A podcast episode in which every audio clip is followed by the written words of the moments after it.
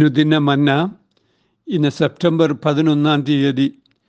ഇരമ്യ പ്രവാചകന്റെ പുസ്തകം മൂന്നാം അധ്യായം ഒന്ന് മുതൽ മൂന്ന് വരെയുള്ള വചനങ്ങളാണ് ഇന്നത്തെ ധ്യാനത്തിനായി വായിക്കുന്നത്.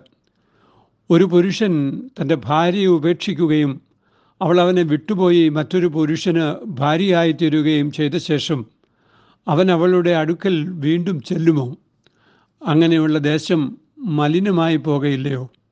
നീയോ പല ജാരന്മാരുമായി പരസംഗം ചെയ്തിരിക്കുന്നു. എന്നിട്ടും എന്റെ അടുക്കൽ മടങ്ങി വരുവാൻ നീ വിചാരിക്കുന്നുവോ എന്ന് യഹോബയുടെ അരുളപ്പാട്. മൊട്ട കുന്നുകളിലേക്ക് തലപൊക്കി നോക്കുക. നീ പരസംഗം ചെയ്യാത്ത സ്ഥലം ഏതുള്ളൂ? മരുഭൂമിയിൽ അരാബ്യർ എന്ന പോലെ നീ വഴികളിൽ അവർക്കായി പതിയിരുന്നു. നിന്റെ പരസംഗത്താലും വഷളത്വത്താലും ദേശത്തെ മലിനമാക്കിയിരിക്കുന്നു. അതുകൊണ്ട് മഴ നിന്നുപോയി. പിന്മഴ പെയ്തതുമില്ല. എന്നിട്ടും നിവേശയുടെ നെറ്റി കാണിച്ച് നാണിക്കാതെ ഇരിക്കുന്നു. പാപം മൂലം താളം തെറ്റുന്ന പ്രകൃതി എന്നാണ് ഇന്നത്തെ ഈ ധ്യാനത്തിന് തലക്കെട്ട്. യഹൂദയ്ക്ക് സംഭവിച്ച വിശ്വാസ ത്യാഗത്തെക്കുറിച്ചും അതിന്റെ പ്രത്യാഘാതങ്ങളെക്കുറിച്ചുമുള്ള ഇരമ്യാവിന്റെ പ്രഭാഷണമാണ് രണ്ട് മുതൽ ആറ് വരെയുള്ള അധ്യായങ്ങളിൽ രേഖപ്പെടുത്തിയിരിക്കുന്നത്.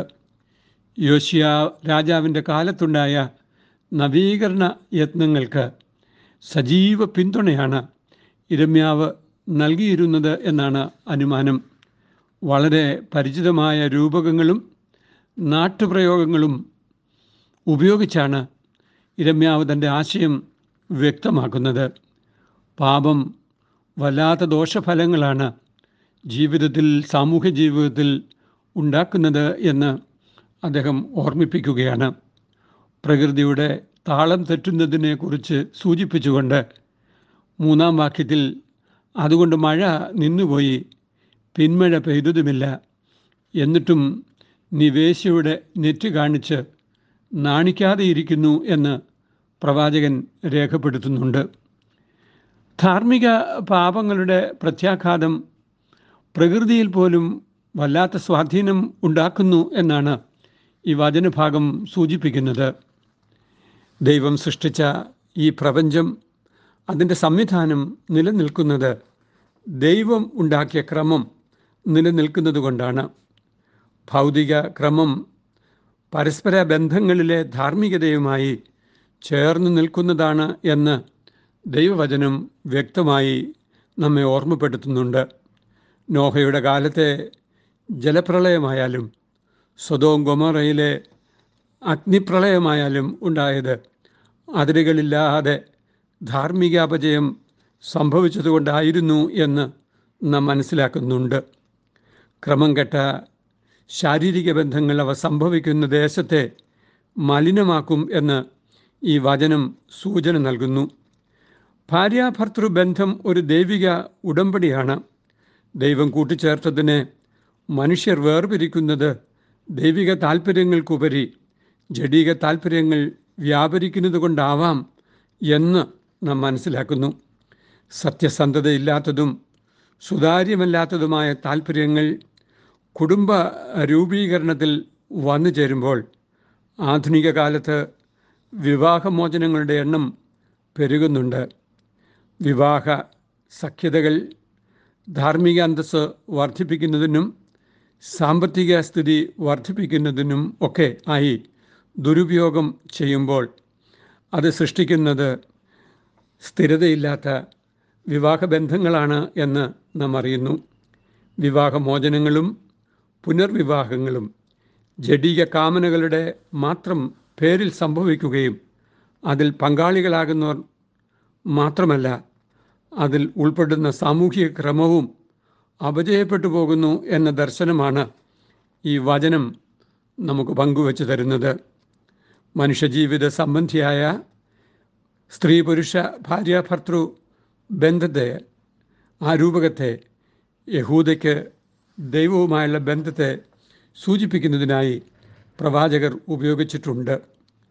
മനഃപൂർവമായി തങ്ങളോട് ആശയവിനിമയം നടത്തുന്ന സംവേദിക്കുന്ന യഹോവയെ വിട്ട് മറ്റ് ദേവതാ സങ്കല്പങ്ങളെ തേടിപ്പോയവർ തങ്ങളുടെ ഭൗതികവും ജഡീകവുമായ താല്പര്യങ്ങളുടെ പൂർത്തീകരണത്തിനായി മാത്രമാണ് അങ്ങനെ പോയത്. ദൈവസൃഷ്ടിയായ മനുഷ്യൻ അവർക്ക് ദൈവങ്ങളെ സൃഷ്ടിക്കുന്നതാണ് വാസ്തവത്തിൽ വിഗ്രഹങ്ങൾ എന്നുള്ളത് എന്ന് നാം മനസ്സിലാക്കുന്നു. വിഗ്രഹങ്ങൾക്ക് സംസാരിക്കുവാനോ വിഗ്രഹങ്ങൾക്ക് ആശയങ്ങൾ സ്വീകരിക്കുവാനോ ക്രിയാത്മകമായി പ്രവർത്തിക്കുവാനോ തെറ്റുതിരുത്തുവാനോ ഒന്നും കഴിയാതെ പോകുമ്പോൾ മനുഷ്യ ജീവിതത്തിന്റെ ധാർമ്മികതകൾ അപ്പാടെ തകർന്നു പോവുകയാണ്. ദൈവത്തെ ക്ഷയമുള്ള മനുഷ്യന്റെയും ഇഴജന്തുവിന്റെയും പറവജാതിയുടെയും മൃഗങ്ങളുടെയുമൊക്കെ രൂപസാദൃശ്യത്തിൽ ആക്കിക്കളഞ്ഞതിന്റെ ഫലമായി മനുഷ്യർ വല്ലാത്ത ധാർമ്മിക അപജയത്തിലേക്ക് പെട്ടുപോയതിനെക്കുറിച്ച് റോമാലേഖനം ഒന്നാം അധ്യായം പതിനെട്ട് മുതലുള്ള വാക്യങ്ങളിൽ നാം വായിക്കുന്നു. ഈ വേദഭാഗത്താകട്ടെ അപ്രകാരമുള്ള ധാർമ്മിക അപജയങ്ങളുടെ ഫലമായി ദേശത്ത് മഴ നിന്നു പോവുകയും പിന്മഴ പെയ്യാതെ ഇരിക്കുകയും ചെയ്യുന്നു എന്നാണ് നാം വായിക്കുന്നത്. ഘോര വരൾച്ചകളുടെ ചിത്രം ഇരമ്യാവ് പതിനാലാം അധ്യായം ചിത്രീകരിക്കുന്നുണ്ട്. വെൺകതിരും വിഷമഞ്ഞും ക്ഷാമവും ദാരിദ്ര്യവും മറ്റും ദൈവത്തെങ്കിലേക്ക് മടങ്ങുന്നതിനുള്ള ഓർമ്മപ്പെടുത്തലായി ആമോസ് പ്രവാചകനും ചിത്രീകരിക്കുന്നത് ആമോസ് നാലാം അധ്യായം ആറ് മുതൽ പത്ത് വരെയുള്ള വാക്യങ്ങളിൽ നാം വായിക്കുന്നുണ്ട്. ഈ അവസ്ഥ സംഭവിക്കുന്നത് യഹോവയായ ദൈവം തന്റെ ജനത്തിന് നൽകിയ കൃപാപൂർവകമായ വാഗ്ദത്ത ഉടമ്പടിയിൽ നിന്ന് പിന്മാറുന്നതിന് സമമാണ് എന്ന് ഹോശയ പ്രവചന വാക്യങ്ങൾ സൂചിപ്പിക്കുകയാണ്. ദൈവം പിന്മാറുന്നു എന്നല്ല. ദൈവിക ക്രമങ്ങളിൽ നിന്നും അകന്നുപോകുന്ന മനുഷ്യൻ ദൈവിക വാഗ്ദത്തങ്ങളെ സ്വീകരിക്കുവാൻ കഴിയാത്ത തരത്തിൽ അപജയപ്പെട്ടു പോകുന്നു എന്നാണ് അതിന്റെ അർത്ഥം. പ്രകൃതി വിഭവങ്ങൾ സമൃദ്ധമായി ഉണ്ടാകേണ്ടതിന് ദൈവം ദേശത്തിന് മഴയും വേനൽമഴയും അയക്കുമെന്ന് ദൈവിക വാഗ്ദത്വം ഉള്ളത് ആവർത്തനം പതിനൊന്നിന്റെ പതിനാലിൽ നാം വായിക്കുന്നു. എന്നാൽ ഇവിടെ അപ്രകാരമൊക്കെ സംഭവിച്ചിട്ടും ഒരു മാനസാന്തരവുമില്ലാതെ ഒരു തിരുത്തലുമില്ലാതെ വീണ്ടും വിഗ്രഹാരാധനയുടെ വേശ്യാവൃത്തിയിൽ ദൈവജനം അകപ്പെട്ടു പോകുന്നു എന്നുള്ള ആരോപണമാണ് പ്രവാചകൻ ഉന്നയിക്കുന്നത്.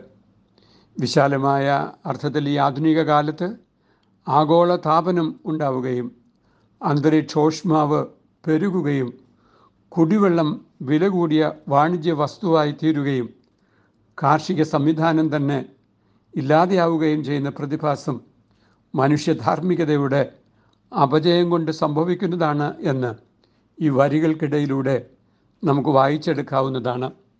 ഈ പ്രവചനവും ഈ കാലഘട്ടത്തോട് വ്യക്തമായി സംവേദിക്കുമ്പോൾ നമുക്ക് ദൈവസന്നിധിയിൽ നമ്മെ തന്നെ സമർപ്പിക്കുവാനും ദൈവിക ക്രമങ്ങളുടെ ഉപാസകരും അവയുടെ കാവൽക്കാരും അവയോട് ചേർന്ന് പ്രവർത്തിക്കുന്നവരുമാകുവാൻ പുനഃപ്രതിഷ്ഠ നടത്തേണ്ടതുണ്ട് എന്ന് നാം ഓർക്കുക. അതിന് ദൈവം നമ്മെ സഹായിക്കട്ടെ.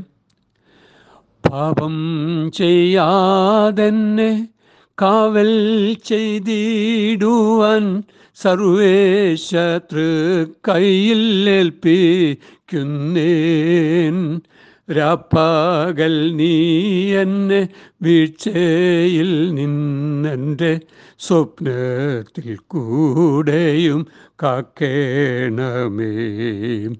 രാപ്പകൽ നീ എന്നെ വീഴ്ചയിൽ നിന്നെന്റെ സ്വപ്നത്തിൽ കൂടെയും കാക്കേണമേ. നിത്യനിയമത്താൽ ഞങ്ങൾക്ക് ഉടമ്പടി ബന്ധം തന്ന ഞങ്ങളുടെ ദൈവമേ സ്വർഗസ്ഥ പിതാവേ നിന്നോടുള്ള സജീവമായ ബന്ധത്തിൽ അവിടുന്ന് ഞങ്ങളോട് സംസാരിക്കുന്നത് കേൾക്കുവാനും ഞങ്ങളുടെ ജീവിതങ്ങളെ തിരുത്തുവാനും തിരുത്തലിന്റെ അനുഭവത്തിൽ വളരുവാനും അങ്ങനെ ദൈവ സൃഷ്ടിച്ച ലോകക്രമത്തെ നിലനിർത്തുവാനും ഞങ്ങൾക്ക് സഹായിക്കണമേ. പാപം ചെയ്യാതെ കാവൽ ചെയ്യുന്ന ദൈവകരുണയെ നിരന്തരം അനുഭവിപ്പാൻ ദൈവത്തോടുള്ള നിരന്തര ബന്ധത്തിലിരിപ്പാൻ ഞങ്ങളെ പ്രാപ്തരാക്കുകയും ചെയ്യണമേ. അമേൻ ഇത് കുവൈറ്റ് സിറ്റി മാർത്തോമ ഇടവകയിൽ നിന്ന് എ ടി സക്രിയ അച്ഛൻ. ദൈവം നമ്മെ അനുഗ്രഹിക്കട്ടെ. അമേൻ